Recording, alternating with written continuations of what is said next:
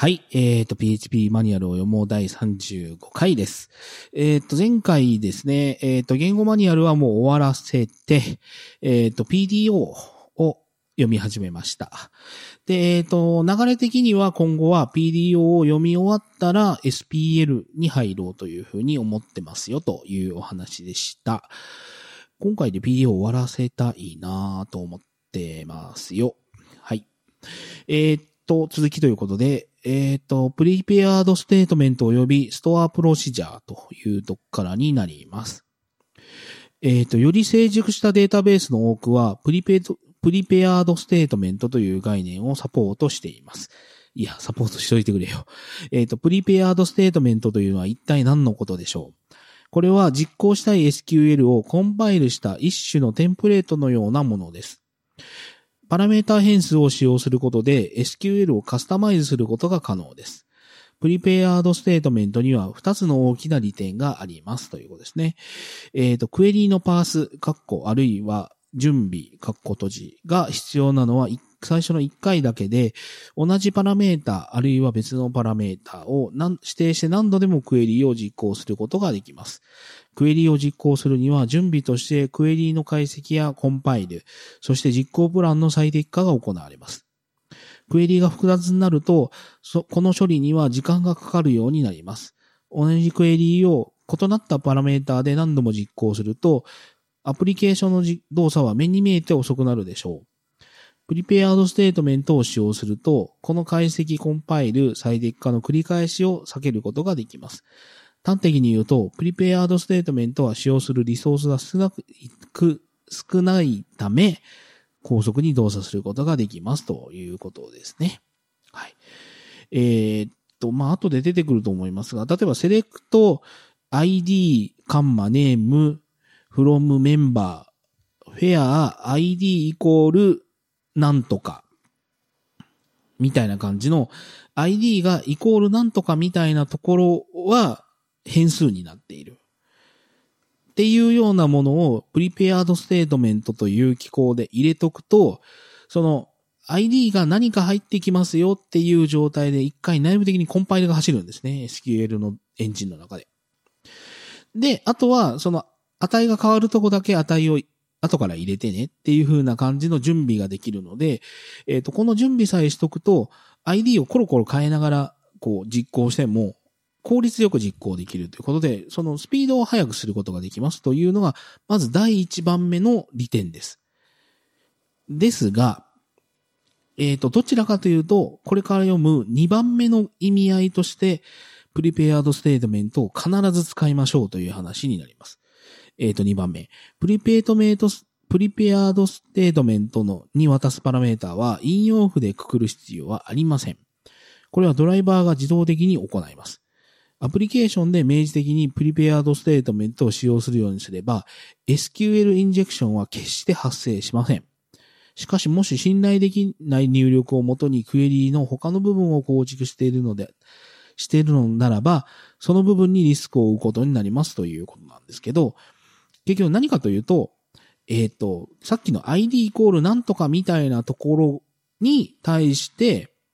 えっ、ー、と、値を入れていく場合に、その値を、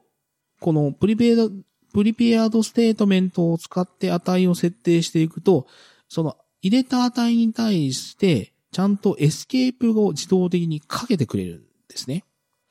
なので、エスケープをかけてくれるという意味合いで、SQL インジェクションを発生しなくするっていう予防策になるわけです。意外と SQ、あの、セキュリティの話にこうなってきましたね。だから、SQL をですね、文字列連結で作るなっていう話は、もうこれも、もう言わん、もう2017年的にはもう常識なわけですね。あの、結局、ID イコールっていう文字列とドットなんとかみたいな感じで文字列連結で作るなんていうことはありえませんし、スプリント F で ID イコール D みたいなやつで、スプリント F でなんかここで入れていくみたいなのももうありえないわけです。だから、基本的に値を設定するときには、きちんと、あの、プリペアードステートメントを使って、データベースエンジンにエスケープを任せる。っていう話です。まあその代わりちょっと気をつけとかないといけないのは、その ID の値がどんな型なのかっていう厳密性をどこまで持たせることができるかみたいな話はまたちょっとあるんですけれども、あの、これは必ず使いましょうということですね。で、その、別途書いてあるやつで、もし信頼できない入力を元にクエリの他の部分を構築しているならばっていうのは何かというと、テーブル名とかですね。そういったところには、プリペアードステートメントの変数は使われないわけですよ。だから SQL 文をですね、文字列連結で作って、テーブル名を切り替えるみたいなことをやっぱやってたら、ダメだっつう話ですよ。だからここはエスケープをどうするかみたいな話とかを、プリペアードステートメントの機能を使えずに防ぐためにはどうするかっていう話は、これは別途考えないといけないですね。あくまでもプリペアードステートメントが使えるっていうのは、その where 文とかの、その値が切り替えるっていうみたいなところに対してなので、ちょっとここのところは、えっ、ー、と、ここは使えるから大丈夫。まあだからそういう意味で言うと、OR マッパーとか使ってると、この、この、D、DBO っていうのを解のレイヤーとして使っていて、さらに勝手にプリペアードステートメント使ってくれてるよねって思うじゃないですか。だから、まあ、OR マッパーを使えば、えっ、ー、と、SQL インジェクションは起きないはずです、みたいなことを言ってたら、意外と意外。あの、結局フレームワークを使ってるのに、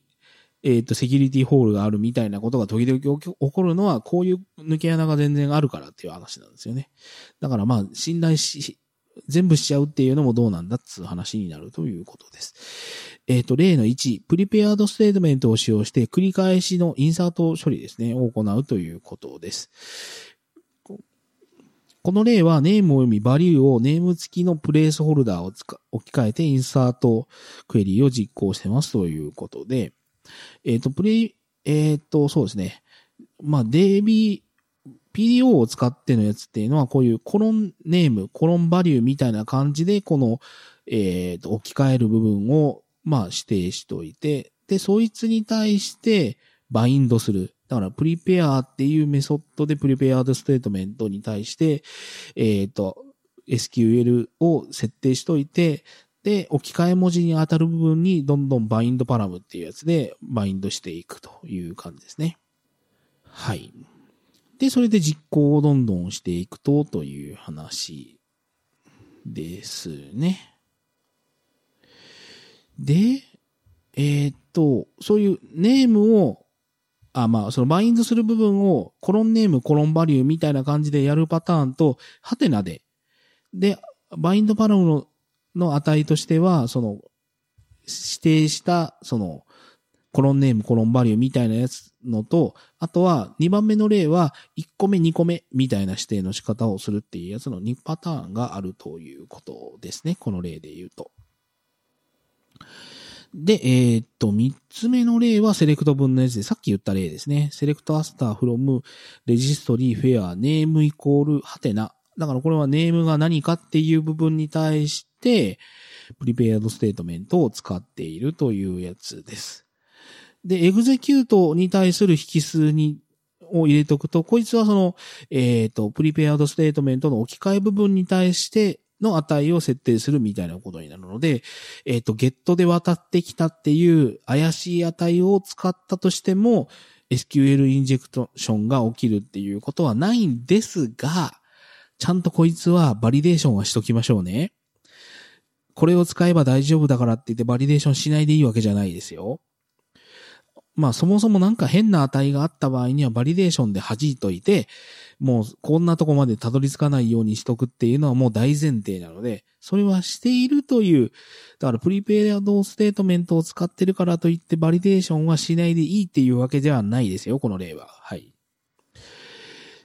ていうことですね。まあちょっと PDO のそれぞれのメソッドの意味はちょっと説明してませんが、まあ多分なんとなくわかりますよね。 prepare しといて、 execute しといて、で、その、 execute した結果を fetch で一行一行 row で取ってくるみたいな感じになっているというやつです。で、えー、っと、ストアードプロシジャーというやつですね。例の4は、データベースドライバーがサポートしていれば、入力パラメータではなく、出力パラメータもバインドすることが可能です。出力パラメータは一般にストストアードプロシジャーから値を受け取るために使用します。この場合、返される値の大きさがどの程度になるかには、バインド時に知っておく必要があります。指定した大きさよりも大きな値が返されるとエラーになりますよということで、えー、っと、まあ、sp アンダーバーリターンズストリングっていうストストアードプロシジャーを、まあ、何らかのデータベースエンジンに設定してあるとして、そいつを呼んでいるということでしょうね。で、バインドパラムの1、2、3、4、4、第4引数で、まあ、これは4000バイトまで受け取るっていう話なのかなおそらく。はい。で、入力、入出力の両方に使用するパラメータを使用することもできますと。このパラメータの書式は入出力パラメータのと同じですと。次の例ではストアードプロシジャーに文字列ヘローを渡しています。と、プロシジャーの結果が返ってくるときに、この文字列はプロシジャーの返す値に置き換えられます。ということで、バリューが、あー、うん。あー、そういうことですか。参照でもないのに勝手に変わるんですね。ほう。で、えー、例の6でプレスホルダーの間違った使用法ということで、あー、まあ、ライクがですね、ネックなんですよ。プレスホルダーの。ライクって、前方一致、後方一致、部分一致っていうので、パーセント使わないといけないんですよね。プレスホルダーに恐ろしく向いてないんですよ。で、なので、プレスホルダーの部分って、ハテナとかコロンネームとかっていうのを指定しないといけないので、あの、シングルコーテーションで囲っちゃうと、ただの文字列になっちゃうんですよね。これって。だから、これは、えー、っと、プレスホルダーという意味で、相手のハテナじゃないんですよ。例えば、あとは、シングルコーテーションパーセント、コロン name パーセントみたいな書き方もできないです。シングルコーテーションかっこ、あ、シングルコーテーション閉じるみたいな。なので、 LIKE に関しては、ハテナって書くか、コロン name って書くかしかできないんですけど、で、こうしましょうって書いてるじゃないですか。もうこいつすごいネックがあって、このゲットの値としてパーセント来たらどうすんのよって話になるんですね。だから、なんか、アプリケーションで、まあよくあのバグ、バグチェックのとこでやるんですけど、えっ、ー、と、検索窓があって、この検索窓に入れたら、部分一致で値返してくれますよ。みたいな。あ、部分一致じゃないな。まあ、あの、LIKE 検索で取ってきてくれますよっていう話があったときに、パーセントって入れたらどうなるかっていう話なんですよね。パーセントっていう文字列は、あの、パーセントとして検索できるかっていう話はあって、そのパーセントをどうエスケープするかっていう話がですね、これもまたデータベースによってエスケープの文字列が違ったりするんで、泣きそうなことになるということですね。で、しかも、 LIKE エスケープみたいなやつは自分で作らないといけないんですよね。もうそれが七面倒くさくてですね。まあ、あんまり、えっ、ー、と、フレームワークでも準備されてないです。 LIKE エスケープみたいなやつは。はい。という感じですかね。はい。次、エラー及びエラー処理というとこで、えっ、ー、と、PDO が提供するエラー処理の方法は3つ存在し、アプリケーションの開発形態によって使い分けることができますということで、 error mode silent。サイレント嫌だな。デフォルトのモードです。ステートメント及びデータベースオブジェクトのエラーについて、PDO は単にそのエラーコードのみを設定します。これをしてこれを取得するためには PDO errorCode 及び PDO エラーインフォメソッドを使用します。ステートメント及びコールによってエラーが発生した場合は、そのオブジェクトの PDOStatement errorCode あるいは PDO ステートメントコロンコロンエラーインフォメソッドを呼び出します。データベースオブジェクトへのコールによってエラーが発生した場合には、その代わりにデータベースオブジェクト上の同じメソッドを呼び出しますということで、まあ、サイレントにしてる場合は、さっきのエグゼキュートとかプリペアドとか、プリペアとか、あの、クエリーみたいなやつをやった後に、if 文でチェックしろっていうパターンですね。if PDO エラーコードの値があったら、みたいなやつですね。まあ昔はそんなやり方してたんでしょうね。で、2番目のモードこれ使うのかな？ワーニングってやつ。エラーコードを設定することに加え、えっ、ー、と、BDO は伝統的な e ワーニングのメッセージも出力します。こう、全然嬉しくないですね。この設定はデバッグテスト用の際に有効で、アプリケーションの動作を妨げることなしに問題点を確認することができますという。嬉しいかな。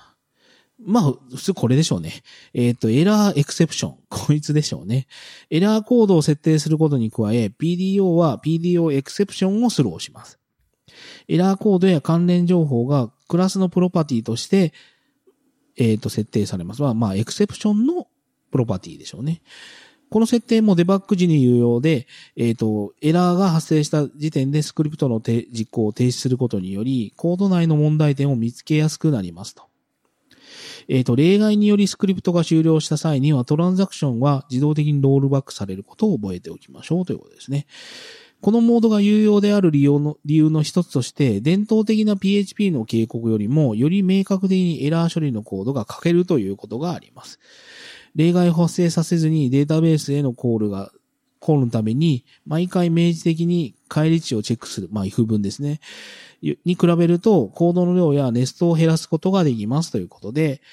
PHP の例外についての詳細に関しては例外を参照してくださいということで、PDO のエラーコードは SQL92 という標準ですね、の SQL ステートエラーコード文字列に標準化されています。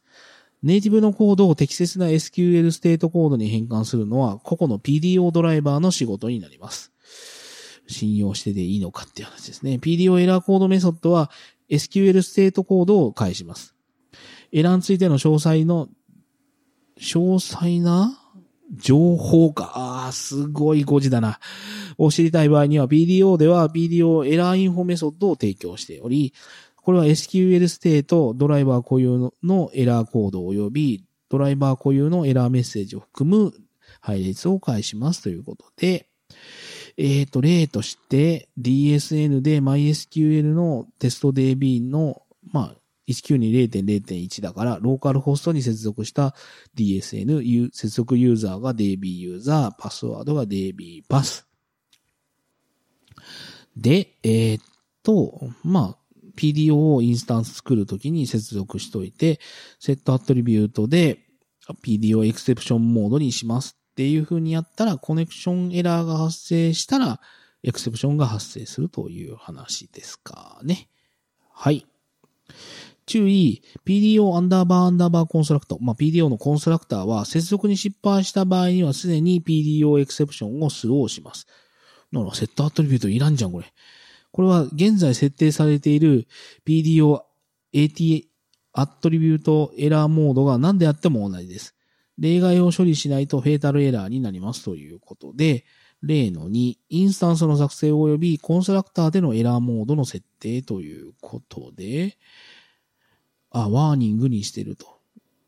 でも、ここでワーニングに設定してても、接続失敗時はちゃんとキャッチ側に行くよっていう話ですね。はい。で、ラージオブジェクト LOV B ですね。アプリケーション内でデータベースに大きなデータを格納する必要を感じることがあるかもしれません。DB に画像を入れるってやつですね。まあ、まあ、まあ、いろいろありましたけど、まあいいや。えっ、ー、と、大き、大きなとは一般的に 4KB 以上を指しますが、データベースによっては 32KB ぐらいまでは大きいと判断されずに済むことがあります。怖いな。えっ、と、ラージオブジェクトは、オブテキストあるいはバイナリーの双方の形式を取りえます。PDO でこのラージデータ型を扱うには、P、PDO ステートメントバインドパラムや PDO ステートメントバインドカラムのコル時に型コードとして PDO コロンコロン PARAM LOB ロブを使用します。PDO パラムロブを指定すると PDO はデータをストリームにマップします。これにより PHP ストリーム API を使用してデータベ、データを扱えるようになりますということで、ああ、やっぱり画像か。データベース内に画像を表示する。データベース内のか。データベース内に画像表示してどうすんだよ。この例では、ロブという名前の変数にロブをバインドし、F パスルーを使用して、それをブラウザーに送信します。おっとこ前だな。えっ、ー、と、ログはストリームで表示されるので、fget、fread 及びストリームゲットコンテンツといった関数を使用することができますということで、えっ、ー、と、ちゃんとこれトライキャッチで囲みましょうね、本当は。えっ、ー、と、new の PDO で ODBC 接続しといて、プリペアードステートメントで SQL をプリペアしといて、えっ、ー、と、get で受け取った ID でエグゼキュートしておいて、で、バインドカラムで、えー、っと、PDO-STR の25ロロブが、ロブ、PDO パラムロブ。で、フェッチした。で、えっ、ー、と、パッスルーでロブを出しているというやつね。まあ、タイプはコンテントタイプとし、ああだから、なるほど。だから、セレクトでコンテントタイプとイメージデータっていうのを取ってきているので、えっ、ー、と、コンテンツタイプ側のカラムのやつはドルタイプに入れて、イメージデータの方はロブってやつに入れてますというやつですね。で、これでパススルーがログの値をそのままダラッと出すので画像が表示されるはずだよねっていうことですね。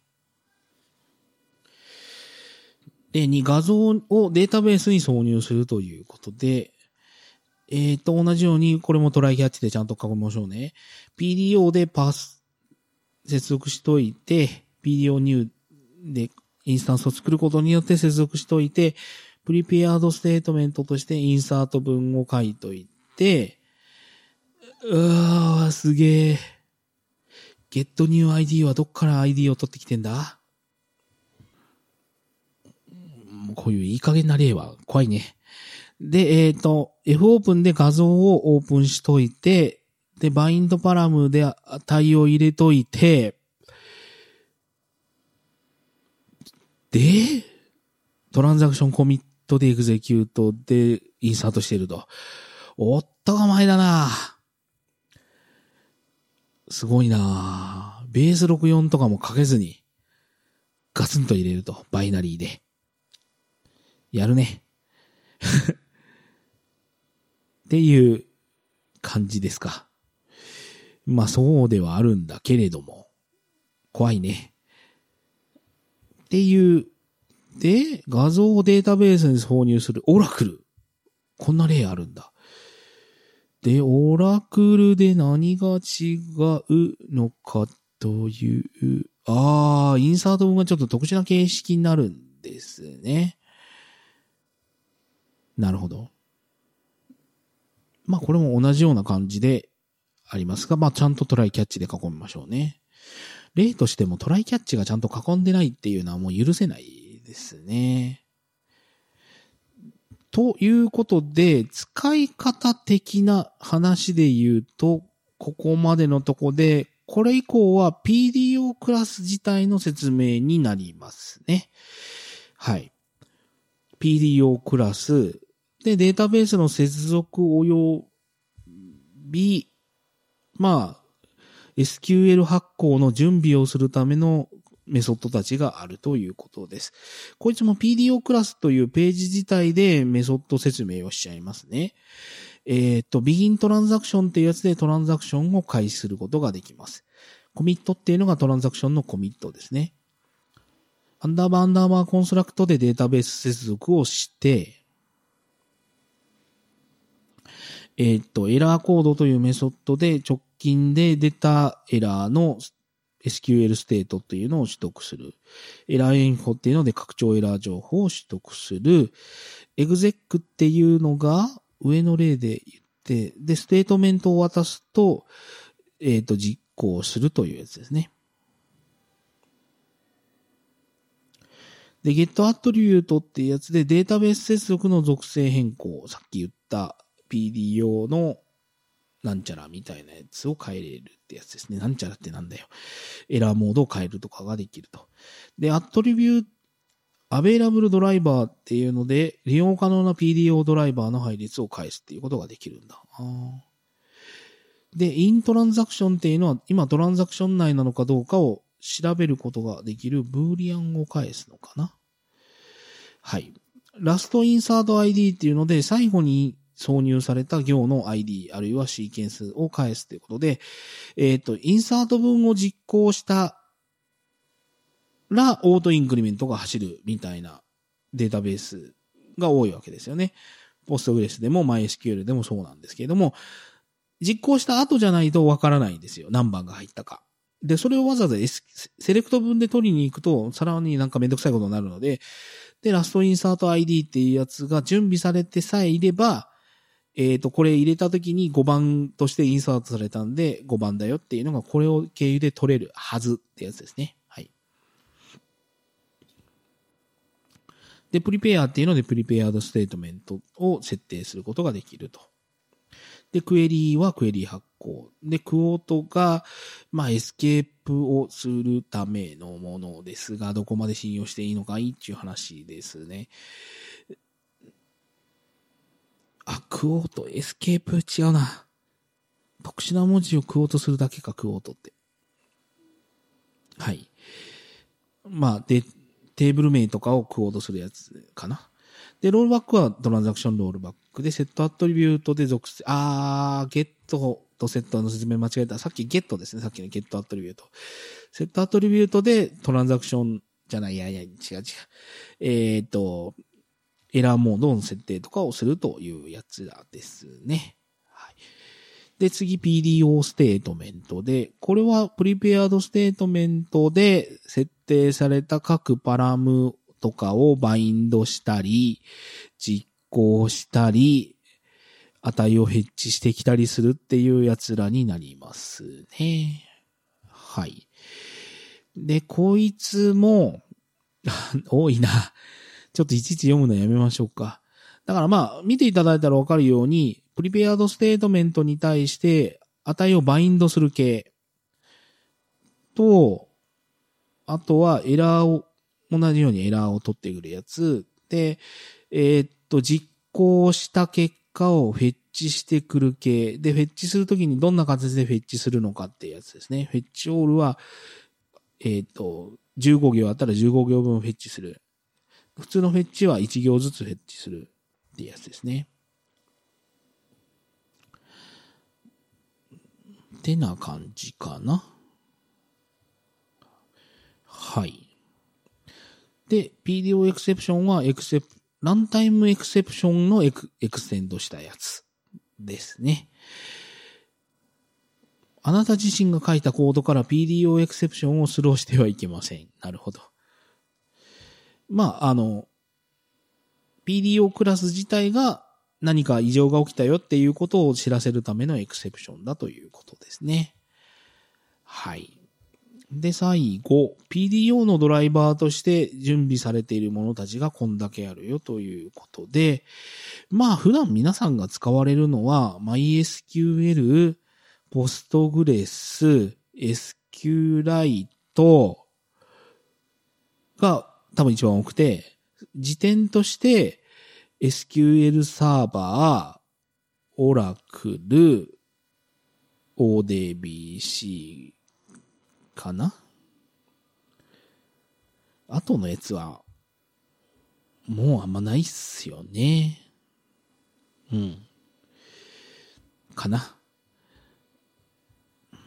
MySQL だけちらっと見てみようかな。なんか、有用なこと書いてんのかな ?MySQL の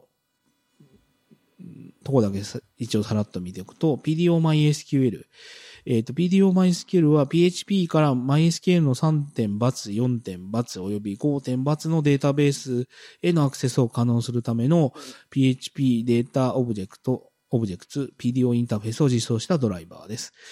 PDO-MySQL は MySQL 4.1以降のに存在するプリペアードステートメントをネイティブにサポートしているという利点があります。古いバージョンの MySQL クライアントライブラリを使用している場合は、PDO がこの機能をエミュレートしますということで、エミュレートか。注意、えっ、ー、と、MySQL テーブル型、ストレージエンジンの中にはトランザクションをサポートしていないものがあります。MyISAM のことか。えっ、ー、と、トランザクションをサポートしてないテーブル型を使用して、トランザクションを使用するコードを書くと、MySQL はトランザクションが正常に使用できたかのように振る舞います。さらに DDL クエリーを実行する際には、実行中のトランザクションが暗黙的にコミットされますということですね。特に何か変わったこと書いてるかな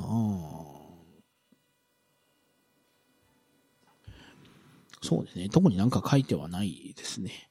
で、MySQL だけ読んだら、ポストグレスの人に怒られそうなんで、ポストグレスも一緒に読んでおくと、えっ、ー、と、PDL、PDO、PGSQL ですね。PDO、PGSQL は PHP からポストグレス、ポストグレス SQL、ポストグレ SQL データベースアクセスをするための、まあ、PDO インターフェースを実装したドライバーですということで、うん、これも特に変わったことは書いてないですね。はい。ちょっと PD を読みましたって言って、ババババって最後はしょっちゃったので、足らんぞっていう場合には、さらにあの、ツイッターで質問をください。逃げた。えー、っと、こんな感じで PDO は一通り終わったので、次回は、えー、っと、その他の基本モジュールという中に入っている SPL をやろうと思いますよ、ということですかね。まあ、お世話になってるはずなんだけど、あまりちゃんとチェックしてないよねっていう感じですね。まあ、一番お世話になってるのはオートローダーなんですけど、ぐらいかな。はい。てなわけで、えっ、と、PHP マニュアルを読もうでは、えっ、ー、と、ツイッターのハッシュタグを準備しています。シャープ PHP オンドック PHP ONDOC というやつでお待ちしておりますよということで、えっ、ー、と、PHP マニュアルをもう第35回はこれぐらいで終わりたいと思います。ここまでお聞きいただきありがとうございました。